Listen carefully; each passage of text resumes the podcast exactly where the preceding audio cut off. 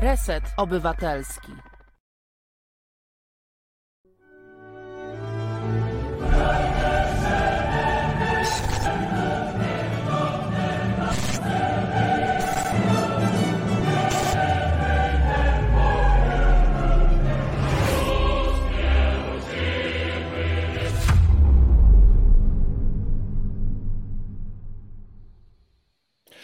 Dobry wieczór Państwu.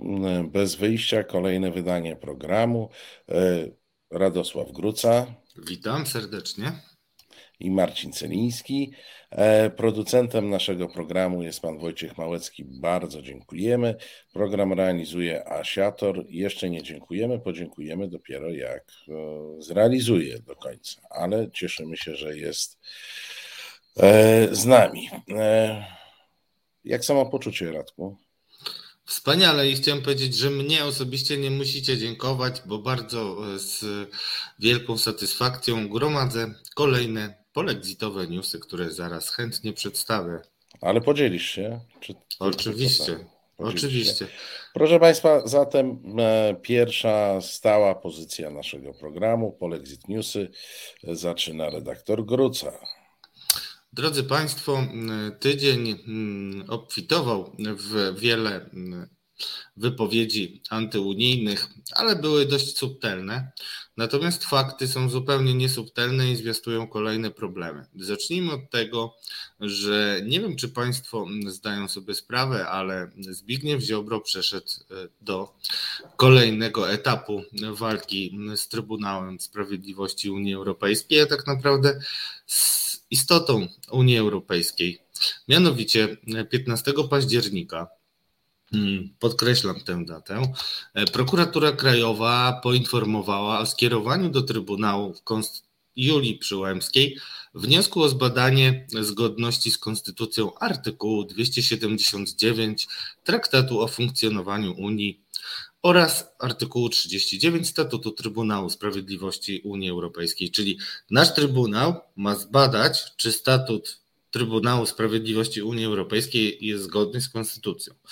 Polską. Tak, ogólnie polską, tak. E, to już samo w sobie jest dość ciekawe, ale zacytuję fragment, fragment tego uzasadnienia wniosku. W ocenie prokuratora w najnowszym orzecznictwie dokonano nieuprawnionej interpretacji zaskarżonych przepisów, sprzecznej z jednoznacznym ich brzmieniem.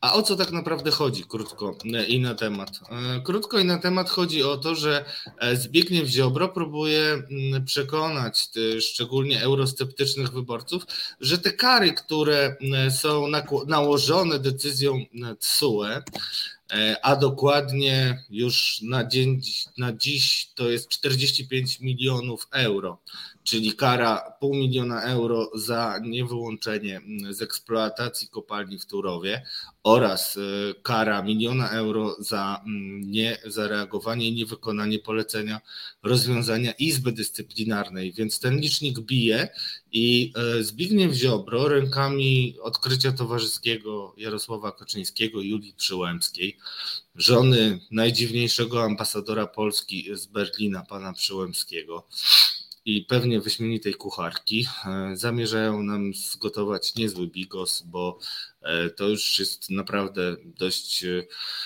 E, oburzające i też bezskuteczne, bo żadne orzeczenie Trybunału Julii Przyłębskiej nie wpłynie w żaden sposób na statut Trybunału Sprawiedliwości, więc widać wyraźnie, że to jest kolejny, aczkolwiek spektakularny ruch, który na pewno szerokim echem odbije się w Unii Europejskiej i też ma znaczenie jako kontekst e, dla tego, co, co dzieje się teraz.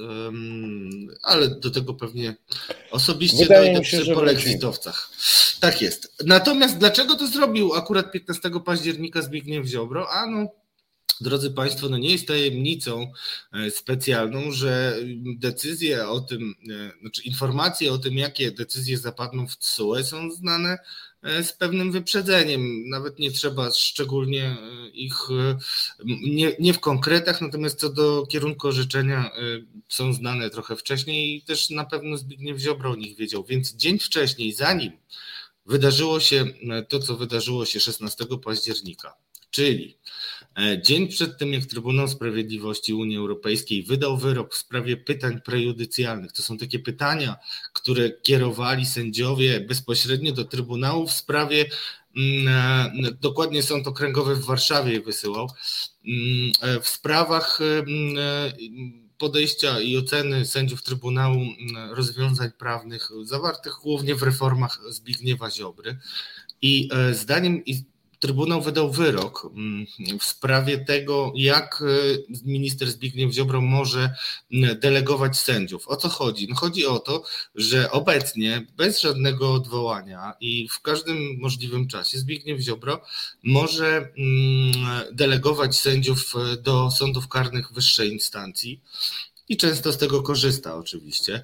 I dlaczego to jest takie ważne? I chciałem też podkreślić, że mm, bardzo podobne rzeczy dzieją się w przypadku prokuratury. To znaczy, jeżeli wysyłasz kogoś na delegację i nie masz żadnych e, jasnych kryteriów, na czym, kto może na tą delegację trafić i kto może i w jakich sytuacjach będzie odwołany, no to taki delikwent zawsze jest zależny od tak naprawdę widzi mi się ministra. E, sprawiedliwości. A ja bym tu dodał jedną, jedną ciekawostkę historyczną, e, która być może e, nie jest, a nawet na pewno nie jest szeroko znana. Czasami pomstujemy i narzekamy na trzecią Rzeczpospolitą. Otóż w dokumentach Okrągłego Stołu, podstolika do spraw praworządności, który zajmował się między innymi niezależnością sędziów, możemy znaleźć zapis ustaleń, E, to jest e, element e, porozumienia Okrągłego Stołu, gdzie obok sposobu wyboru przez zgromadzenia sędziowskie i tym podobne rzeczy, był taki zapis, że niezależność sędziowska będzie chroniona także poprzez nie wydawanie delegacji w odległe od miejsca zamieszkania okręgi, rejony e, sądowe bez zgody sędziego. To był taki zapis, proszę Państwa, który miał demokratyzować państwo i uniezależniać sędziów. Na to zgodzili się komuniści i jak widać, e, ziobrowcy nie są w stanie.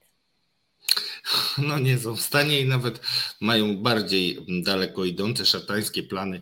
E, ale mm, według e, komisarza mm, do spraw sprawiedliwości Didier Reinhardt, tak się nazywa, Reinder, przepraszam. E, słuchaj, ja tak. dzisiaj sprawdzałem, ponieważ on z francuskiej części Belgii to mówi się Didier Renders. Renders, dobrze, Didier Renders.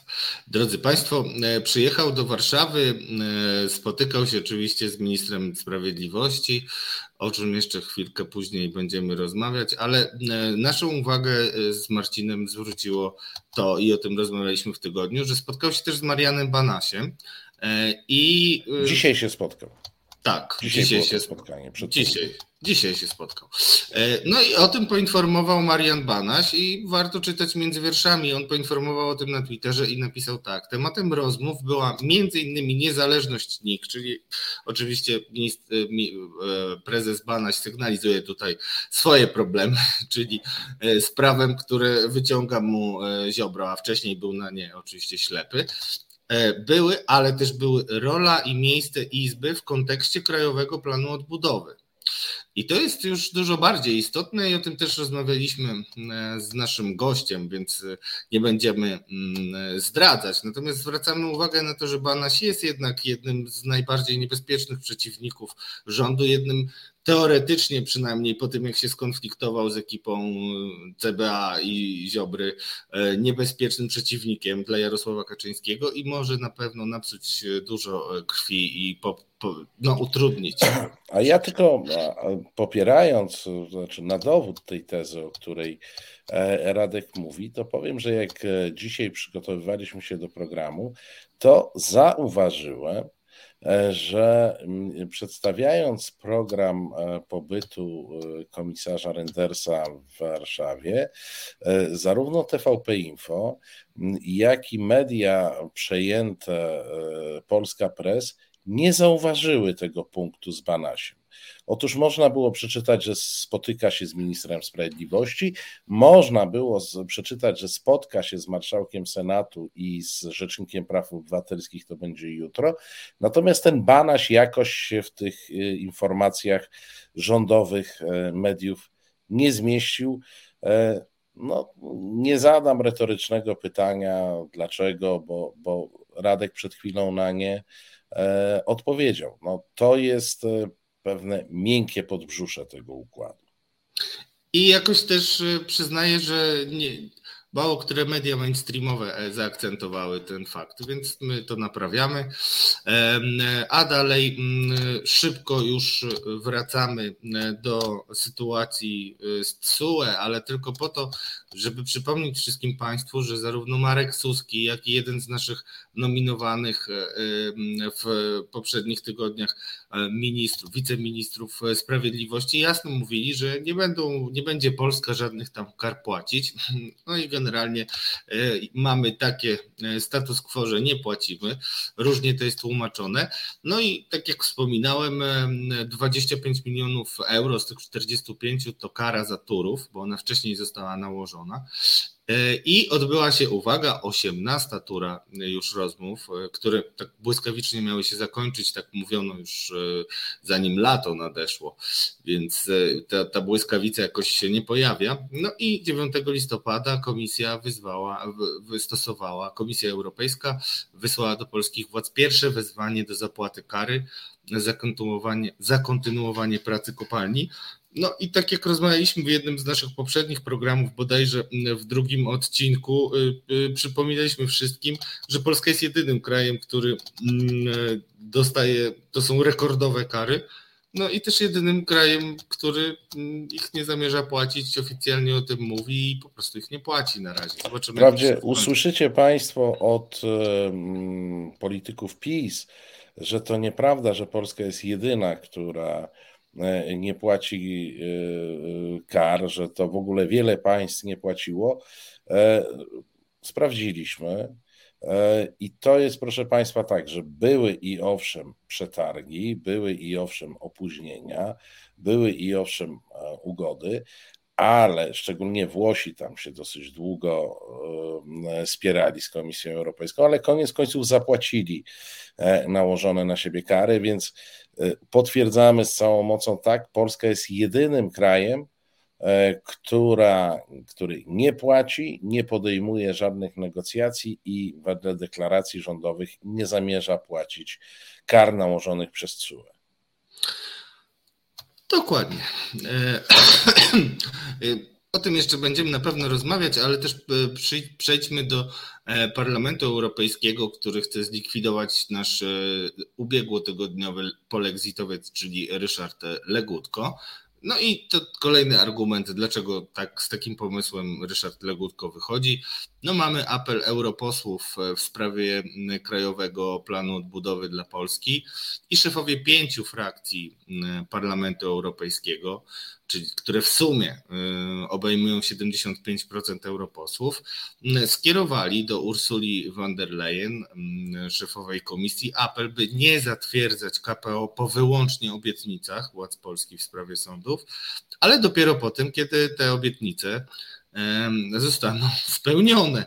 I, nie, I jest to ze wszechmiar w moim przekonaniu słuszny e, postulat e, do komisarz, e, ponieważ no, obiecał wprawdzie Mateusz Morawiecki, że Izba Dyscyplinarna będzie zlikwidowana, ale jakoś władza się do tego nie kwapi, a przecież tam są też inne warunki, między innymi przywrócenie do orzekania sędziów, którzy by zostali odsunięci od orzekania, między innymi e, gość e, prawoteki niedawny Igor Tuleja.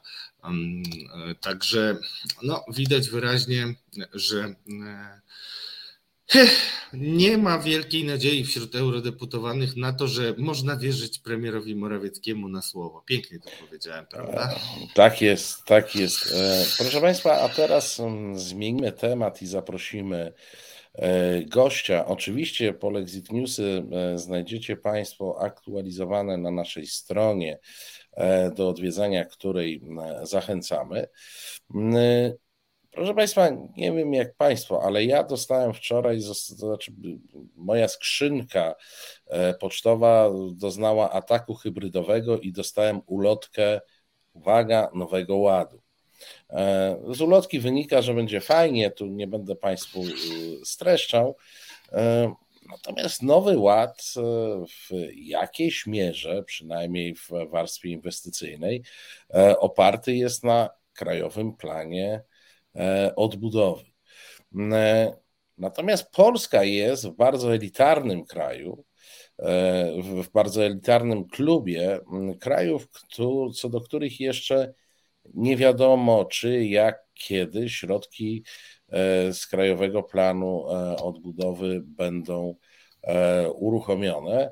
No, oczywiście dla, na pocieszenie razem z nami w tym klubie są nasze ulubione Węgry, więc to też już trochę naprowadza na jakieś tropy w myśleniu, ale o tym, e, jak e, to wygląda z krajowymi planami odbudowy, odbudowy w ogóle, z funduszem odbudowy w ogóle, opowie nasz e, gość.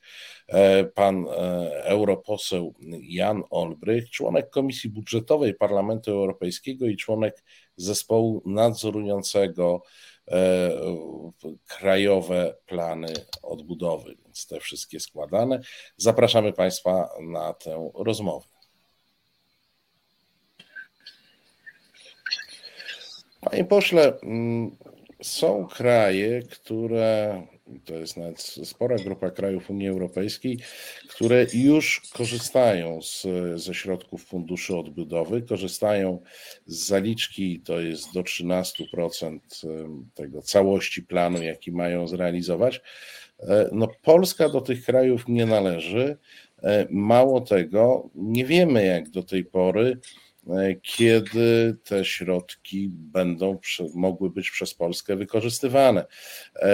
Usłyszeliśmy od wczoraj mnóstwo wypowiedzi polskich polityków. Wypowiadał się tak pan Chorała, pan Ziobro.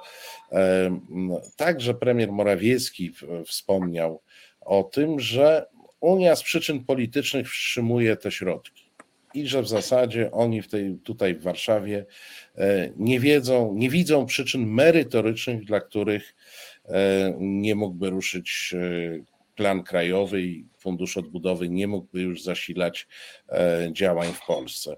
E, jak to jest? Tam jest faktycznie taki spisek e, przeciwko rządowi, żeby po prostu nie lubią Morawieckiego czy kogoś i nie chcą tych pieniędzy dać? No, dla mnie podstawowym pytaniem jest to, czy rząd pana Morawieckiego chce te pieniądze wziąć. Tu nie mam takiej wcale pewności. Natomiast jest pytanie, co uznajemy za kwestie merytoryczne. Czy za kwestię merytoryczną uznajemy program, którym jest kwestia ochrony środowiska, inwestycji, ale przede wszystkim ważne reformy państwowe, o których zresztą nie wiemy. Czy to jest merytorycznie, czy również merytorycznie jest drugi element, mianowicie e, kwestia właściwego systemu kontroli, który wymaga niezależności sądów, co jest zresztą we wskazaniach semestru europejskiego.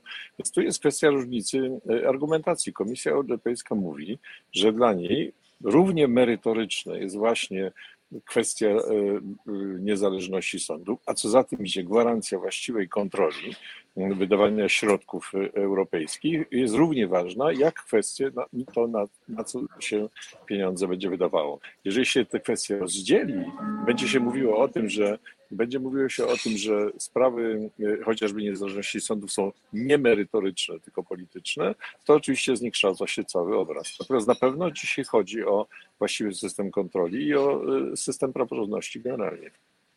E, premier Morawiecki w Parlamencie Europejskim wspomniał o likwidacji Izby Dyscyplinarnej. Zatem rozumiem, że tu jest jakby krok w stronę Komisji Europejskiej.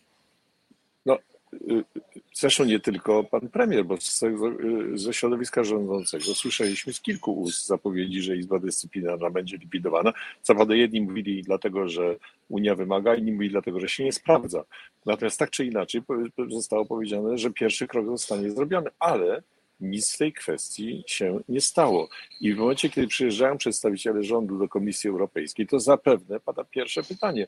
To znaczy się, skoro tak, a przecież pani Ursula von der Leyen jakby zoperacjonalizowała te oczekiwania w swoim wystąpieniu, bo powiedziała po pierwsze o likwidacji Izby Dyscyplinarnej, po drugie o przywróceniu do orzekania y, sędziów i po trzecie y, uruchomienie reformy sądownictwa, w tym w szczególności kwestie y, ustawy kaganicowej. I Komisja Europejska zgodnie z tym oczekuje informacji na temat tego. Deklaracje padły, za, za tymi deklaracjami nie poszedł żaden ruch, żadna decyzja, w związku z czym podejrzewam, że Komisja w dalszym ciągu czeka na informacje, co z zapowiedzianymi działaniami.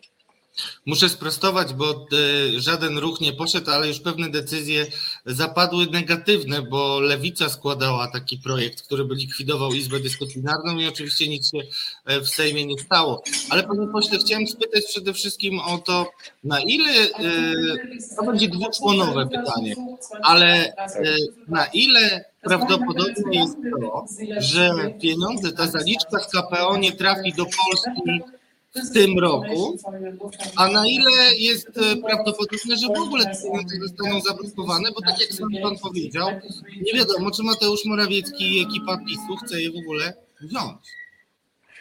Więc jeżeli chodzi o pierwszą część Pana pytania, e, zaliczka jest możliwa tylko wtedy, jeżeli zostaną spełnione e, warunki. A te warunki to po pierwsze pozytywna opinia Komisji Europejskiej na temat planu, po drugie decyzja Rady czyli przegłosowanie y, y, kwestii planu i po trzecie przygotowanie dokumentów, czyli um, umowy między komisją a rządem w sprawie dotacji i w sprawie kredytów. To wszystko musi być gotowe do końca roku kalendarzowego 2021. Jeżeli nie będzie gotowe, to zaliczki nie będzie, czyli te pieniądze nie znikają, ale będą wypłacane po osiąganiu określonych etapów y, działań, czy to inwestycji, czy reform. Innymi słowy, już dzisiaj wiadomo, że uzyskanie zaliczki, a to jest 4,7 miliarda euro, jest bardzo mało prawdopodobne. Y, y, jeszcze w tym roku być może rząd wyciągnie z rękawa jakieś decyzje, które spowodują, że komisja da pozytywną opinię, a potem to pójdzie do Rady. A pamiętajmy, Rada ma na to 4 tygodnie. Więc coraz mniej jest to prawdopodobne. Natomiast pytanie, co dalej? No, potem zakładam, że jednak y, ten krajowy plan będzie zaakceptowany, czyli rząd wykona pewne ruchy.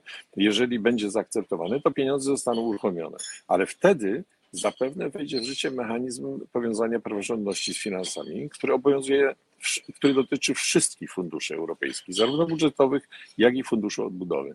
I wtedy, jeżeli y, ten mechanizm ruszy, to jeżeli stwierdzi się naruszenie y, praworządności, to wtedy będzie można to decyzją oczywiście również ministrów, e, wstrzymać czy przenieść do rezerwy pieniądze zarówno z budżetu, w tym również kwestie rolne, e, jak i również funduszy odbudowy.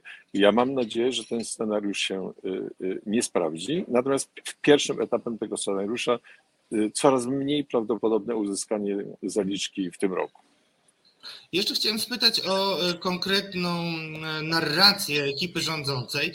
E, mianowicie no, parlament 75% zasiadających w parlamencie z frakcji poszczególnych europosłów jest za tym, żeby jednak nie wypłacać tych pieniędzy do momentu spełnienia warunków Komisji Europejskiej. I to na twardo, twardziej nawet niż komisarz Ursula von der Leyen stawiała podczas dyskusji z Mateuszem Morawieckim ale z drugiej strony rządowe media wytykają, że jak to jest z Donaldem Tuskiem, który mówi wypłaćmy pieniądze Polsce i on jest tego gorącym zwolennikiem, a z drugiej strony wytyka się, że to właśnie Donald Tusk stoi na czele największej frakcji, czyli Europejskiej Partii Ludowej, IPP. E, jakby pan to wytłumaczył? Politycznie. Znaczy, y, jeżeli można tylko no, jedną y, poprawkę, jeżeli pan pozwoli. No, Donald Tusk stoi na czele partii, czyli całej międzynarodówki politycznej. Nie ma nic wspólnego z, tak. formalnie z, z frakcją w Parlamencie Europejskim, natomiast tutaj nie ma sprzeczności. Ja bym powiedział tak, że mm, oczywiście y, nastroje w parlamencie są takie, jak pan powiedział. Większość parlamentarzystów jest bardzo ostro i zdecydowanie nastawiona do, do tego, żeby komisja podjęła radykalne działania. To zresztą się pogłębi pogłębiło po wizycie pana premiera Morawieckiego, który chyba chciał sprowokować parlament do takich, do takiego stanowiska. Muszę powiedzieć, że mm, pierwotne poglądy większości parlamentu były dużo ostrzejsze. My robiliśmy wszystko, żeby jednak je trochę Y, przekierować. Mianowicie y, ogromna część parlamentu uważała, że natychmiast trzeba wstrzymać wszystkie rozmowy. Mało tego, wstrzymać wszystkie pieniądze. To podobnie jak niektórzy premierzy. Natomiast ostatecznie parlament mówi o tym, że zatwierdźcie ten plan pod warunkiem, że rząd przedstawi określone y, propozycje działań. I to nie obietnice, bo to jest ważne, bo w rezolucji jest to napisane. To nie chodzi o obietnice, chodzi o konkretne działania. Moim zdaniem i pan premier Tusk podjął wszelkie możliwe działania, żeby właśnie, tak nie rozmawiałem z nim, ale z tego co mówi słyszę, żeby rzeczywiście również nie doszło do takiego radykalnego zablokowania w ogóle pieniędzy ze względu w ogóle na, na całokształt, tylko żeby jednak nie, nie, zamykać pewnych drzwi. Innymi słowy, no trochę podegrał piłkę, mówiąc językiem piłkarskim rządowi, na takiej zasadzie, że drzwi się nie zaczasnęły, trzeba po prostu wykonać jakieś ruchy. I w tym sensie on mówił o tym, że, że robię wszystko, żeby te pieniądze przyszły. Natomiast no, pytanie jest, czy czy druga strona z tego wystawienia piłki korzysta, czy nie, czy chce to zrobić, czy nie. I tu już muszę powiedzieć, jestem w trudnej sytuacji. Panie pośle, jakie elementy y, poza kwestią y, Izby Dyscyplinarnej mogą wpływać na to, że y, polski Krajowy Plan Odbudowy E, nie zyskuje pozytywnych e, opinii. E, przy odpowiedzi na początku naszej rozmowy powiedział Pan, że w zasadzie nie wiemy, co w tym KPO jest, jakie reformy zapisane, jak on wygląda. Jak to nie wiemy? To jest jakiś tajny dokument? No więc właśnie to jest bardzo dobre pytanie, ponieważ to, że Komisja Europejska nie chce pokazać polskiego dokumentu przed zakończeniem opiniowania, to zresztą nas jako posłów zdecydowanie nie zadowala i wielokrotnie o tym mówimy w Brukseli, ale to, że rząd polski nie pokazuje dokumentu, nad którym pracuje, że nie pokazuje go w Polsce, nie pokazuje go posłom, nie, nie robi wokół tego debaty. No załóżmy teoretycznie, że tam są jakieś ciekawe rzeczy. Załóżmy, że tam są jakieś ciekawe reformy, może kontrowersyjne, ale na pewno istotne. Cały, cały Krajowy Plan Odbudowy nie ma być odbudową, tylko ma być przebudową, ma być modernizacją, ma być nowoczesnymi pomysłami. Pytanie jest, co tam rząd włoży do tego programu. My znamy wersję tą pierwszą, która była dosyć taka jeszcze wtedy chaotycznie przypadkowa. Ale to, że rząd nie pokazuje y, y, tych podstawowych, głównych reform, które chce przeprowadzić i nie wywołuje wokół nich debaty, to jest dla mnie absolutnie zaskakujące. I, i mogę tylko się domyślać, co tam jest w środku, ponieważ jako żywo nie, nie wiem, a, a, a, części składowe tego dokumentu to po pierwsze główne reformy. Ja tylko przywołam, bo mamy już zaopiniowane reformy innych państw. Jeżeli Hiszpanie na przykład zaproponowali podstawową reformę systemu systemu emerytalnego, jeżeli inne państwa robią reformy systemu podatkowego. Nawiasem mówiąc, reforma systemu podatkowego w Polsce w ogóle nie jest chyba zawarta w reformach Krajowego Planu Odbudowy. A jeszcze inne państwa robią reformę szkolnictwa wyższego, czy w ogóle reformy służby zdrowia. To są naprawdę kluczowe reformy. I, i pytanie jest, jakie reformy zaproponował rząd polski w, tym, w tej części, tak jak mówi rząd, merytorycznej y, i, i, i nie poddaje ich w ogóle pod, pod, pod jakąkolwiek debatę publiczną. Załóżmy, że będzie pozytywna opinia i nagle się wszyscy dowiedzą w Polsce, że właśnie jest zgoda na następujące reformy. Myślę, że to będzie duże zaskoczenie dla, również dla, dla posłów, y, również PiSu, bo nie wiem, czy oni wiedzą. Panie pośle, na poniedziałkowym briefingu prasowym razem z posłem Halickim e, mówiliście o takim zagrożeniu w kontekście KPO, który e, w Unii się nazywa, jeśli dobrze pamiętam, systemową korupcją, czy, e, które dotyczy Węgier i Polski. To jakby dwa pytania, jedno pewnie krótsze, drugie dłuższe, e, jeśli chodzi o odpowiedź. E, jak rozumieć pojęcie systemowa korupcja? To jest pierwsza część pytania. I druga część pytania, czy e, wizyta, jaką w tej chwili odbywa w Polsce komisarz sprawiedliwości, pan Didier Renard, ma związek, no i wiemy, że pierwszy, jedno z pierwszych jego spotkań było z Marianem Banasiem, szefem NIK, ma związek z badaniem tego aspektu, tego zagrożenia systemowej korupcji w Polsce. Tak, jeżeli pan pozwoli, to ja bym tylko przywołał wczoraj na spotkaniu grupy monitorującej Krajowy Plan Odbudowy poseł e, z Parlamentu Europejskiego z właśnie zapytał e, przedstawicielkę Komisji Europejskiej, tak, że tak powiem prowokacyjnie, czy może Pani przypomnieć, czy są jakieś przykłady korupcji w Polsce ostatnio, jeżeli chodzi o fundusze europejskie? To jest prowokacyjne, dlatego chodziło o to, żeby ona odpowiedziała, że nie, przecież w Polsce nie ma takich wielkich przykładów korupcyjnych w sensie defraudacji środków europejskich. I to jest prawda. Polska nie jest w tej chwili w czołówce, ani nawet w środku listy państw, w których występują poważne zarzuty korupcyjne czy defraudacji środków. Ale na Węgry tak, bo na Węgrzech y, jest kilkanaście spraw, które prowadzi OLAF. Y, w Polsce są, ale nie takie istotne. Natomiast chodzi o coś innego. Chodzi o to, czy pieniądze europejskie nie będą używane do czegoś, co moglibyśmy ogólnie nazwać korupcją polityczną, to znaczy do, do, do załatwiania różnych spraw o charakterze politycznym przy pomocy pieniędzy europejskich, co może spowodować określone konsekwencje, również konsekwencje prawne, a przy niezależności sądów przy braku niezależności sądów, ta sytuacja zaczyna się coraz bardziej pogłębiać. Więc to nawet nie, to nie chodzi o to, że, że, żeby y, y, przeciwdziałać y, przypadkom wielkiej korupcji w Polsce, bo takich z funduszami w Polsce nie ma. Chodzi o to, żeby obserwując to, co się dzieje z, z niezależnością sądów, przeciwdziałać wszelkim formom przekupywania, przekupywania polityków, przekupywania całych grup społecznych i tak dalej przy pomocy pieniędzy europejskich.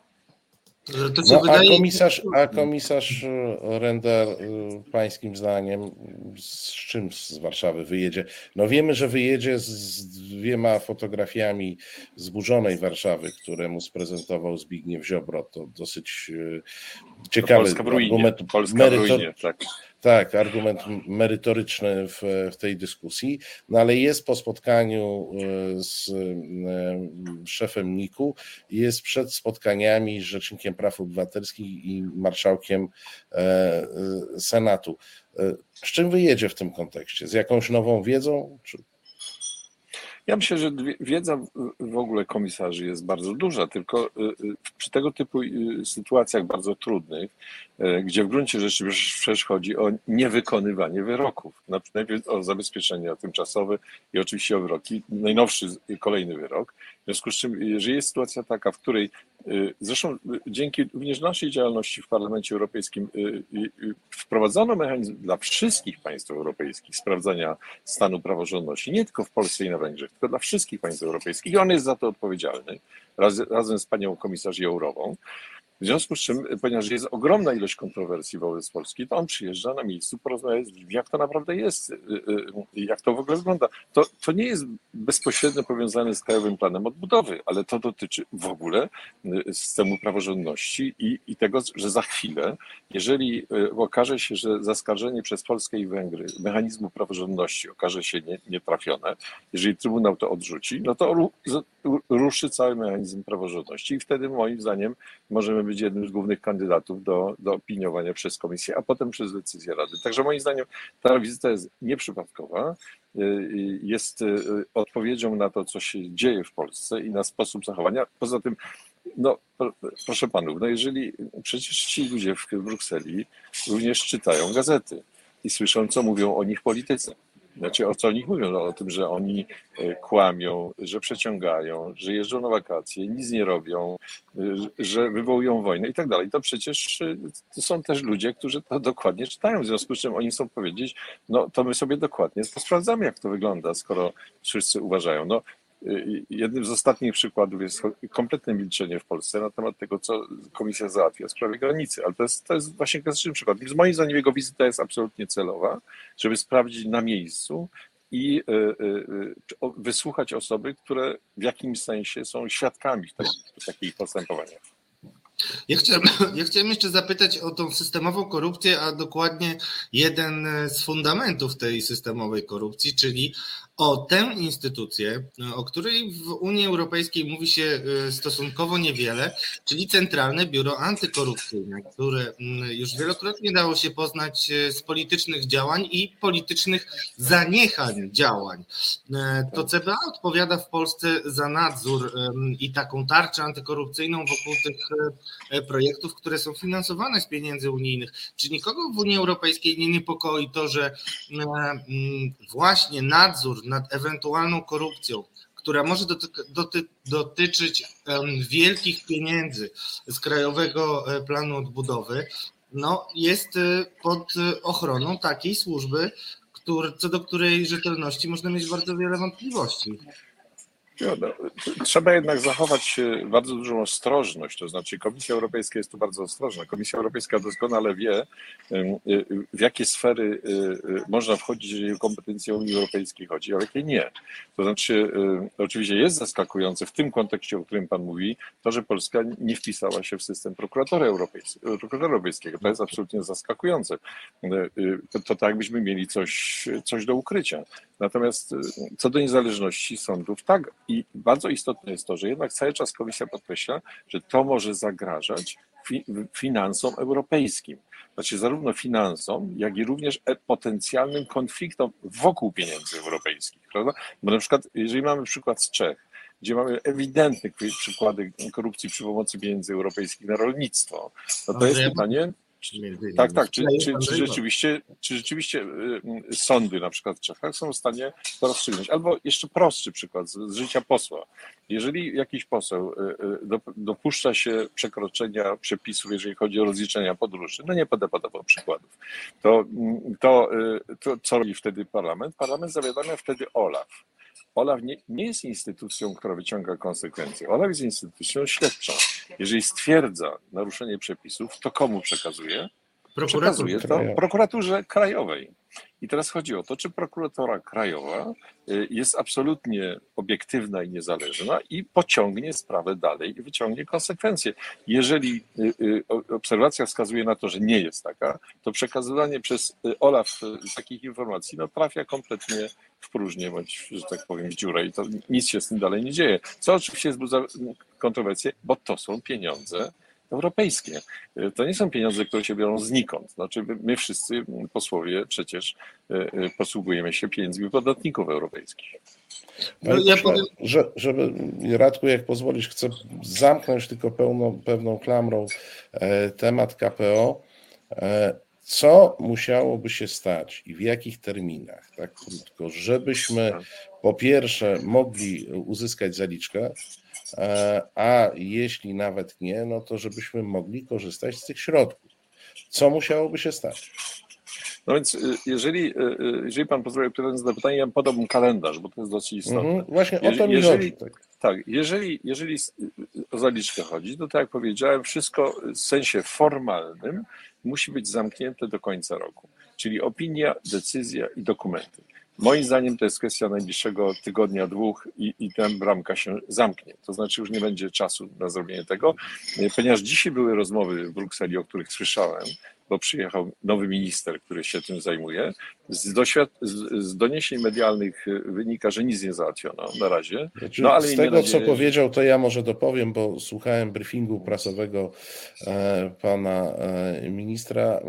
Tak naprawdę to on się obraził tak wynikało no to, z tego briefingu. No to, to tylko pogłębia cały, cały problem. Natomiast y, to jest zaliczka, czyli do końca roku, jak nie będzie zaliczki, czyli 4,7 miliarda euro, które jest od razu wydawane, y, y, zostaje przełożone na następny okres. Na następny okres. I teraz, po to, żeby mm, w ogóle podpisać jakiekolwiek zobowiązania, umowy wynikające z Krajowego Planu Odbudowy, wszystko musi być zamknięte do końca roku 2023, co przy inwestycjach i poważnych reformach jest naprawdę dosyć skomplikowane. A, a wydawanie tych pieniędzy musi się y, zakończyć do roku 2026, co już zakończenie wszystkich inwestycji, wszystkich reform i tak dalej. I wypłaty będą mniej więcej co pół roku po przedłożeniu dowodów, że zostały osiągnięte tak zwane cele, ale nie faktury Nie Mhm. faktury. Chodzi o to, żeby udowodnić, że osiągnięto określony etap, zarówno w inwestycji, jak i w reformie, która jest przygotowywana. I wtedy, jak się pokaże, że naprawdę ten, e- ten efekt jest osiągnięty, czyli tak zwane kamienie milowe, to wtedy następuje wypłata i mniej, więcej raz na pół roku. Czyli y, do końca roku zaliczka, a jeżeli nie, to najbliższa gdzieś w połowie roku 2023, oczywiście pod warunkiem, że wcześniej ten Krajowy Plan Odbudowy zostanie zaakceptowany przez Radę, czyli zaopiniowany przez Komisję i następnie zaopiniowany przez Radę. Moim zdaniem, co do zaliczki, to najbliższe dwa tygodnie, co do pozostałych rzeczy, prawdę mówiąc, nie wiem. To znaczy, y, y, jeżeli komuś by naprawdę zależało na tych pieniądzach, to robiłby to bardzo szybko, jak chociażby dotrzymałby słowa w sprawie Izby Dyscyplinarnej, żeby pokazać, że jakiś krok został wykonany. Jeżeli tego nie robi, to pytanie, czy nie chce, czy wewnętrzne konflikty wewnątrz rządu są tak poważne.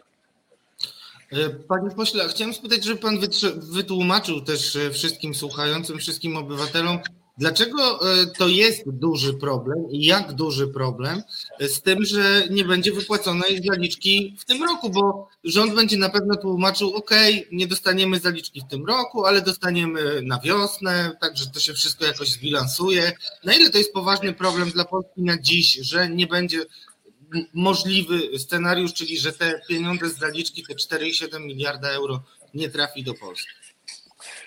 To, to są dwa aspekty, bo jeden aspekt jest taki, że tak jak powiedziałem, cały Krajowy Plan Odbudowy jest tak pomyślany, że państwa członkowskie zgodziły się na zaciągnięcie kredytu pod warunkiem, pod warunkiem, że państwa członkowskie Unii Europejskiej naprawdę zrealizują reformy, z którymi zwlekały już od lat. Nie chciały ich, z różnych powodów nie chciały ich robić. Bo albo zwlekały, albo nie było czasu, albo niemożliwości i tak dalej. Teraz powiedziałem tak, zaciągamy ten poważny kredyt, my wam te pieniądze damy, bądź pożyczymy, ale musicie te reformy zrobić. W związku z czym trzeba je zacząć jak najwcześniej, bo, bo się nie zdąży. W związku z czym y, w tym sensie zaliczka jest o tyle ważna, że zakładało się, że wszystkie te sprawy ruszą w połowie roku. Znaczy ruszą w połowie roku i te pieniądze już będą, będą w obrocie, a potem pierwsze już się pojawią w roku 2022. To w sensie, w związku z czym przyspieszenia procesu zaliczka ma ogromne znaczenie. A z tego, co ja czytam y, y, ekspertów, y, ekonomistów, no to oni mówią bardzo wyraźnie, że taki zastrzyk pieniędzy, 4,7 miliarda euro, w sytuacji rosnącej inflacji, to naprawdę dla polskiej gospodarki jest coś, co jest niezwykle ważne i trzeba to zrobić jak najszybciej się da. No jeżeli się tego nie zrobi teraz, no to już potem trzeba będzie czekać kilka miesięcy na wykonanie określonych zadań. Więc to dla polskiej gospodarki to jest niebagatelna suma, którą, którą która, poza ale nie, to jest nie tylko pieniądze, to właśnie jest kwestia reform. Znaczy reform i, i działań modernizacyjnych. Proszę zwrócić uwagę, tam, po, tam powinny być działania modernizacyjne, jeżeli chodzi o cyfryzację. Jeżeli chodzi o e, nie tylko o kupienie komputerów, ale o zmianę sposobu funkcjonowania gospodarki, przygotowania, edukacji i tak dalej. To są rzeczy bardzo ważne i, i, i potrzebne. Ale tak my tu się poruszamy w sferze e, niejasnej i nam nieznanej, ale ja zakładam, że, że rząd tam wpisał rzeczy, które będą modernizować Polskę. Panie pośle, to pytanie z e, innej dziedziny, czysto politycznej. E, Na ile mm, realna jest i jakie ma szanse kandydatura e, pani posłanki Ewy Kopacz na przewodniczącą? To, to jest do- dosyć taka na- naturalna sytuacja. To znaczy, w, połowie, w połowie kadencji następuje zmiana i umowa do tej pory jest taka, że mm, w drugiej połowie powinno przejąć yy, prowadzenie, Eur- powinna przejąć Europejska Partia Ludowa. Bo do tej pory robili to socjaliści, teraz Europejska Partia Ludowa, więc to jest pierwsza sprawa. Druga sprawa jest taka, że yy, skoro Europejska Partia Ludowa, to kto? z Europejskiej Partii Ludowej. I oczywiście dzisiaj jednym z takich elementów bardzo ważnych jest to, żeby dbać o równowagę, jeżeli chodzi o, o, o kobiety i męż- mężczyzn, W związku z czym w większości przypadków pojawił się pomysł, że rzeczywiście jest czas, jest czas, żeby przewodniczącą została kobieta. I dlatego wewnątrz EPL-u pojawiło się kilka pani które są dzisiaj kandydatkami, e, które, które no nie wszystkie mają takie doświadczenie w sensie pozycji, które zajmowały. No pani Ewa Kopecz jest dzisiaj wiceprzewodniczącą parlamentu i byłym premierem, co, co, co jakby powoduje, że ona ma dosyć silną pozycję. Druga pani to jest również wiceprzewodnicząca parlamentu dzisiaj, bardzo aktywna w również sprawach polskich Roberta Metzola z, z Malty. Trzecia to jest Holenderka, która jest też taka bardzo merytorycznie przygotowana, pani Esther de Lange. I, i, i czwarty to jest mężczyzna, to jest pan e, e, Karas z Austrii. W tej chwili jeszcze dzisiaj, bo ja wyjechałem dzisiaj z Brukseli, toczą się rozmowy, kto tak naprawdę złoży swoje papiery, oczywiście kandydaturę, kto się zgłosi do tego, do tego rozegrania. Myślę, że to będzie, e, ma nastąpić w poniedziałek o godzinie 12. I liczą się różne, różne elementy w tej całej grze. To znaczy, pytanie jest, e, e, kto to, kto to ma być, jakiego typu idą za tym konsekwencje, co można, co można przy okazji jakby trochę ugrać w sensie, w sensie politycznym i tak dalej. W związku z czym zobaczymy, czy, czy kto, które z tych pań się ostatecznie zgłoszą w poniedziałek o godzinie 12.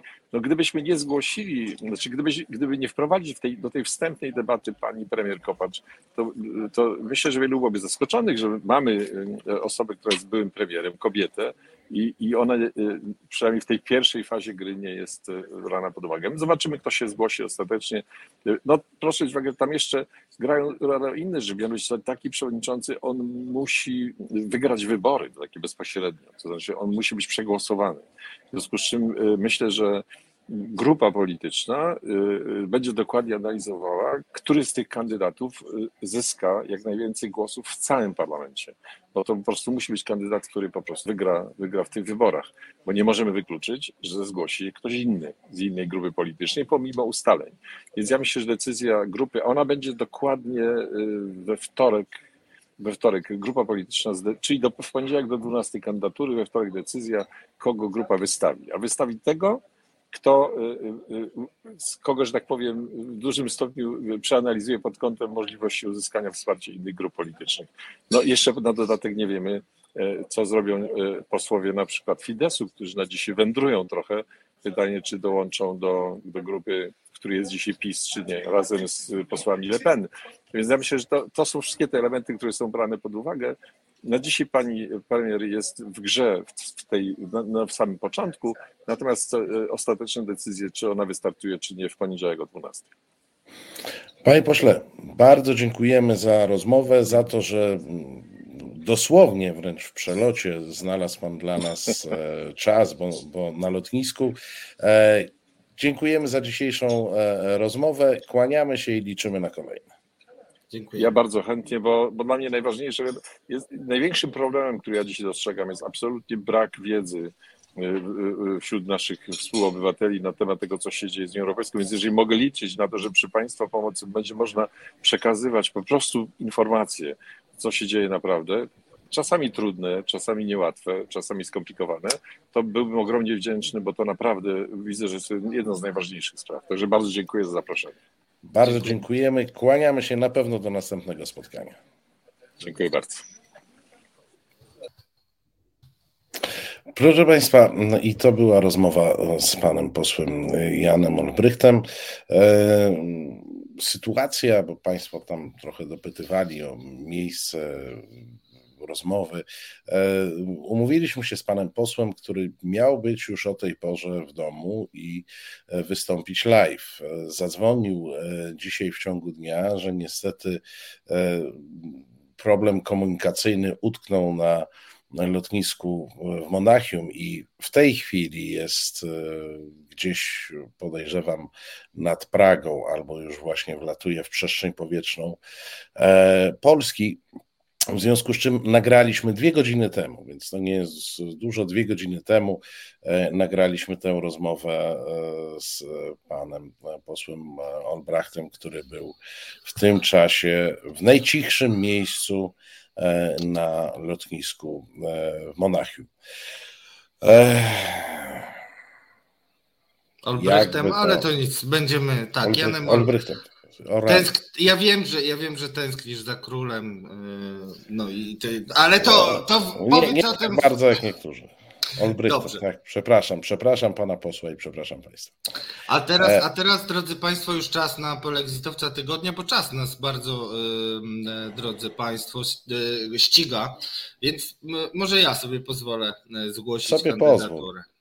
Bo muszę y, zaskoczyć ciebie, bo y, wiem, że no próbuj, cię zaskoczy. Ja, ja już zwolna jestem w takim stanie, że nic mnie nie zaskoczy, ale próbuj.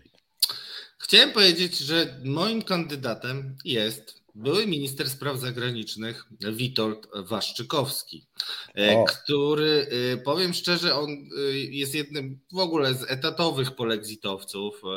Pierwszy chyba germanofob, jeśli chodzi o PiS sam czysty, bo tutaj przoduje Solidarna Polska. No i tak naprawdę nie ma tygodnia, w którym by on czegoś spektakularnego nie powiedział. Tym razem, tym razem razem atakuje bardzo e, Niemcy znowu.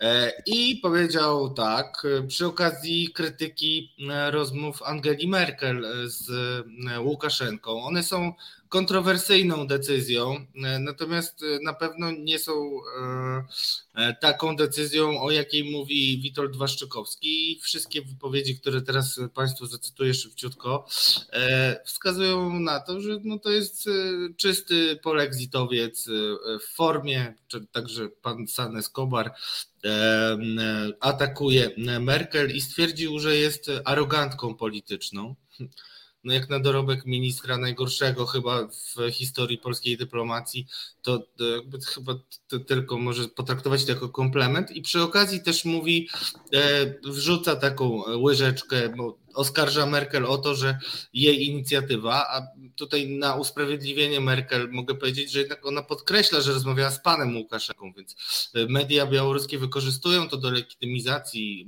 reżimu, ale nie jest to takie proste i zero-jedynkowe. Natomiast przy okazji wywodu swojego e, Waszczykowski zauważył, że interesy Polski i Niemiec na wielu poziomach kolidują. Niemcy uważają, że problem emigrantów powinniśmy sobie sami rozwiązać, a jednocześnie nie dopuścić ich do Europy Zachodniej. Często słyszymy pochwały, że Polska sobie radzi z tym, że radzi sobie ten rząd, który przez liberalno-lewicową większość Europy jest nienawidzony. I dodał, że gdyby przy okazji obecny polski rząd upadł, to w Niemczech by być może pito szampana albo piwo. No to jest taka standardowa e, nawika, bo to już tak e, kolokwialnie powiem, ale to, co jest e, istotne, drodzy Państwo, to to jest element, który się wpisuje w narrację o tym, że rzekomo właśnie Bruksela próbuje obalić polski rząd. Więc tutaj no, uważam, że to jest mocny kandydat i uważam, że będzie jeszcze trochę okazji, żeby go zgłaszać bo to jest taki polityk, który udaje, że jest otwarty na media, tak naprawdę chodzi do mediów mainstreamowych, ale no to, co tam opowiada, to najczęściej jest przedmiotem e, potem żartów albo zniesmaczenia, więc taki mój kandydat dziś. No, wydawałoby się, że e, kandydat jest e, poważny i wagi ciężkiej, ale przykro mi, Radku, ja ci dzisiaj nie dam najmniejszych szans, e, ponieważ ja zgłaszam kogoś, o kim mówiliśmy w newsach polexitowych. Kogoś, kto jest na tyle wybitny, że nawet e, pojawił się w naszej, w czołówce naszego programu, a tam się pojawiają raptem cztery osoby w tych takich przebitkach. I tu, proszę Państwa, nie wierzę, żeby dziś mógł przegrać e, Zbigniew Ziobro. E, bezpośrednim powodem e, jest oczywiście jego wniosek do Trybunału Przyłębskiej, który ma stwierdzić, czy Trybunał Sprawiedliwości Unii Europejskiej to w ogóle może działać i jego statut jest zgodny z konstytucją. Można by się, proszę Państwa, z tego śmiać, bo to tak naprawdę na pierwszy rzut oka lekko śmieszne. Ale jak e, weźmiemy to na poważnie, to zobaczcie Państwo, że e, rozwalenie Trybunału Konstytucyjnego w Polsce, wiedzieliśmy od początku, że to rozwalenie ma służyć temu, żeby można było bezkarnie łamać konstytucję. Czyli dostawać od tego Trybunału e, taki mm, takie przyzwolenie na łamanie konstytucji. W tej chwili okazuje się, że Trybunał Przyłębski ma służyć do tego, żeby podważać elementy e, przynależności Polski do Unii Europejskiej, bo dzisiaj jest to kwestia CUE, jutro do Trybunału e, Konstytucyjnego mm, e, jakiekolwiek inne zapisy traktatowe, a przecież ten Trybunał orzeknie wszystko, co Jarosław Kaczyński powie. E, Bożena pisze, poszedłeś na łatwiznę. E, no nie, no nie, no nie. Jemu się po prostu ta nominacja należy i mało tego, ten tytuł mu się należy. Ja przypomnę, że parę dni temu usłyszeliśmy, e, że tenże sam Zbigniew Ziobro składa wniosek do Trybunału Przyłębskiej żeby e, rozważyć e, zgodność z konstytucją e, polską, prawo do sprawiedliwego procesu z europejskiej karty. No to powiem Państwu tak, jemu po prostu za te wnioski, a szczególnie ten ostatni, który jest ewidentnie podważający członkostwo Unii Polski w Unii Europejskiej, po prostu mu się należy.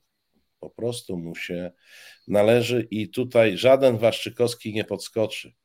Zbyszek jest Zbyszek. To prawda, tym bardziej, że Zbyszek ma jeszcze swoje pacynki w, w postaci pretorian, którzy też bardzo wyraźnie robią mu takie tło i między innymi jak krytykowali wyrok TSUE, o którym mówiliśmy, wyrok, który wskazuje, że delegowanie sędziów jest no, siłą rzeczy grozi upolitycznieniem sądów, to też mówili e, bardzo ostro, że jeżeli tak będzie, to polscy sędziowie, którzy popełniali pospolite karne e, przestępstwa, e, będą unikną odpowiedzialności, co też jest dość dużą manipulacją. No cóż, Marcinie, ja, e, Bożena Breczko napisała, ale nie jest to y, moim zdaniem pójście na twiznę, bo cały tydzień polexitowy rzeczywiście minister zdominował a, y, i widać, że to jest ten zachodni front, o którym mówił Jarosław Kaczyński, to jest y, to miejsce, gdzie Solidarna Polska, Zbigniewa Ziobro, bo tak się ta partia nazywa, będzie koncentrować swoje zasieki i być może rakiety. Natomiast ja nie wątpię, że twój kandydat Waszczykowski zasłuży się jeszcze na ten tytuł. No, tym razem, rozumiem, poddajesz się i polexitowcem tygodnia zostaje e, Zbigniew e, Ziobro. Proszę Państwa, na koniec, bo ja obiecałem na czacie, Bożena Breczko ma wątpliwości, ambiwalentne odczucia dotyczące negocjacji Merkel z Łukaszenką. Ja nie mam takich wątpliwości, nie wiem jak ty, Radku.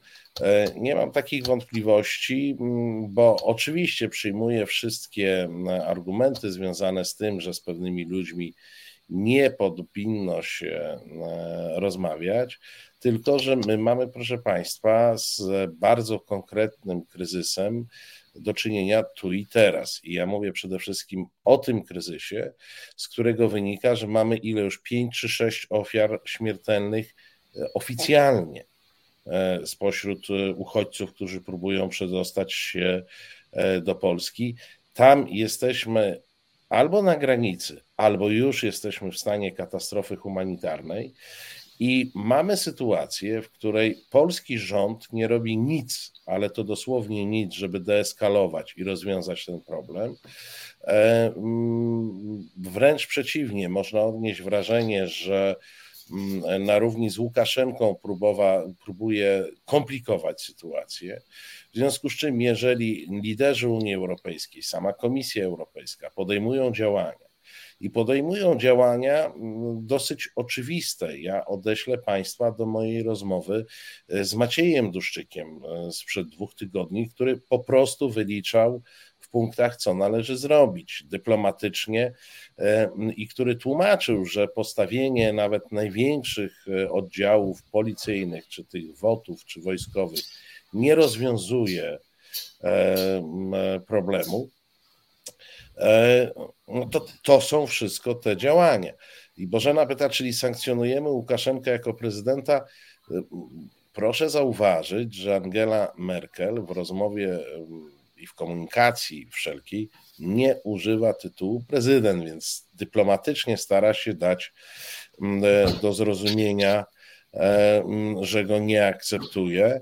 Natomiast, proszę Państwa, my musimy przyjąć do wiadomości, że Łukaszenka to jest ten człowiek, który e, sprawuje kontrolę nad terytorium Białorusi i to jest ten człowiek, który wywołuje e, kryzys e, humanitarny na granicy polsko-białoruskiej. Niezależnie od tego, czy go uznajemy za prezydenta, czy nie, on tam faktycznie rządzi.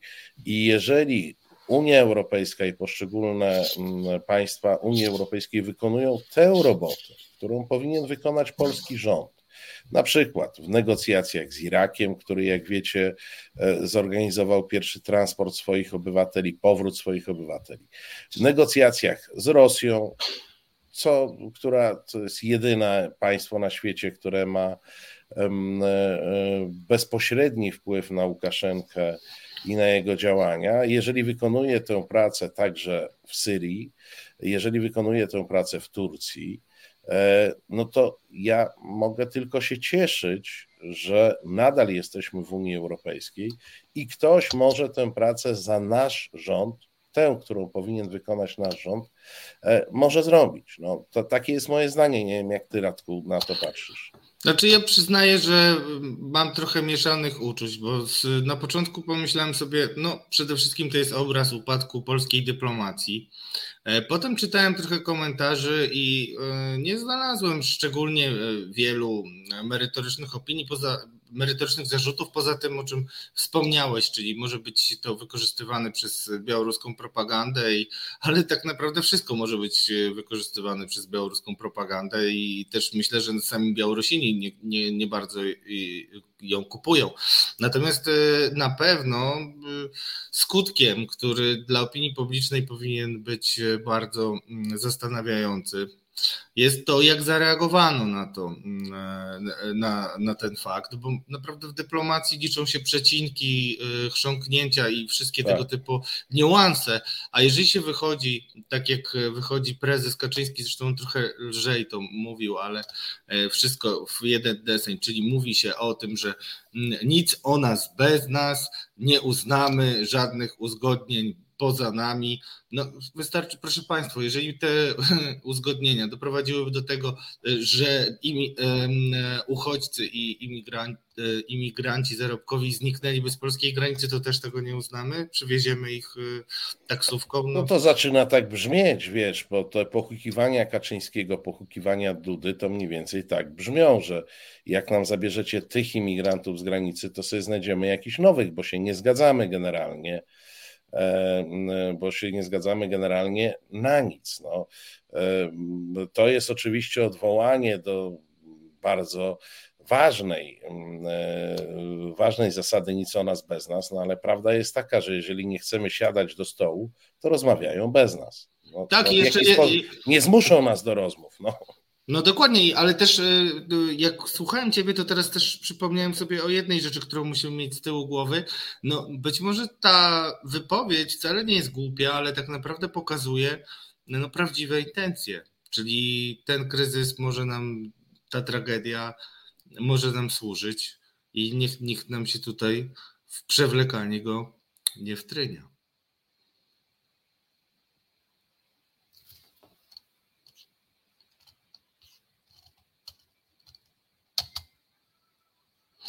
No cóż, Marcin zniknął. Mam nadzieję, że się zaraz pojawi. Ostatnie słowo, mimo wszystko należy do mnie, a ja mogę powiedzieć dobranoc w moim i Marcina imieniu. Nie, nie, nie. No je, jeszcze, jeszcze zdążyłem wrócić. Zdążyłem. To dobrze. Nie wiem, jakie siły tutaj zadziałały, ale, ale zdążyłem wrócić. No to pożegnaj się w takim razie ładnie, Marcinie. Cieszę się, że nie tylko mnie czasami chochliki. e, Ale to na pewno służbowe. przez Twoje słuchawki No, 100%. się to przydarzyło. E, e, bardzo e, dziękuję za, za dzisiejsze spotkanie. Bardzo dziękujemy Państwu. Zapraszamy oczywiście za tydzień o 22. Jeśli chodzi o sytuację na granicy i sytuację polityczną, e, zapraszam Państwa na niedzielę na 19 do moich rozmów. Tam będę e, więcej e, na ten temat z moimi gośćmi, z których jeszcze nie mam potwierdzonych, ale ten temat zdominuje niedzielną moją audycję Granica i polska dyplomacja. Ta polska dyplomacja to trochę taki żart.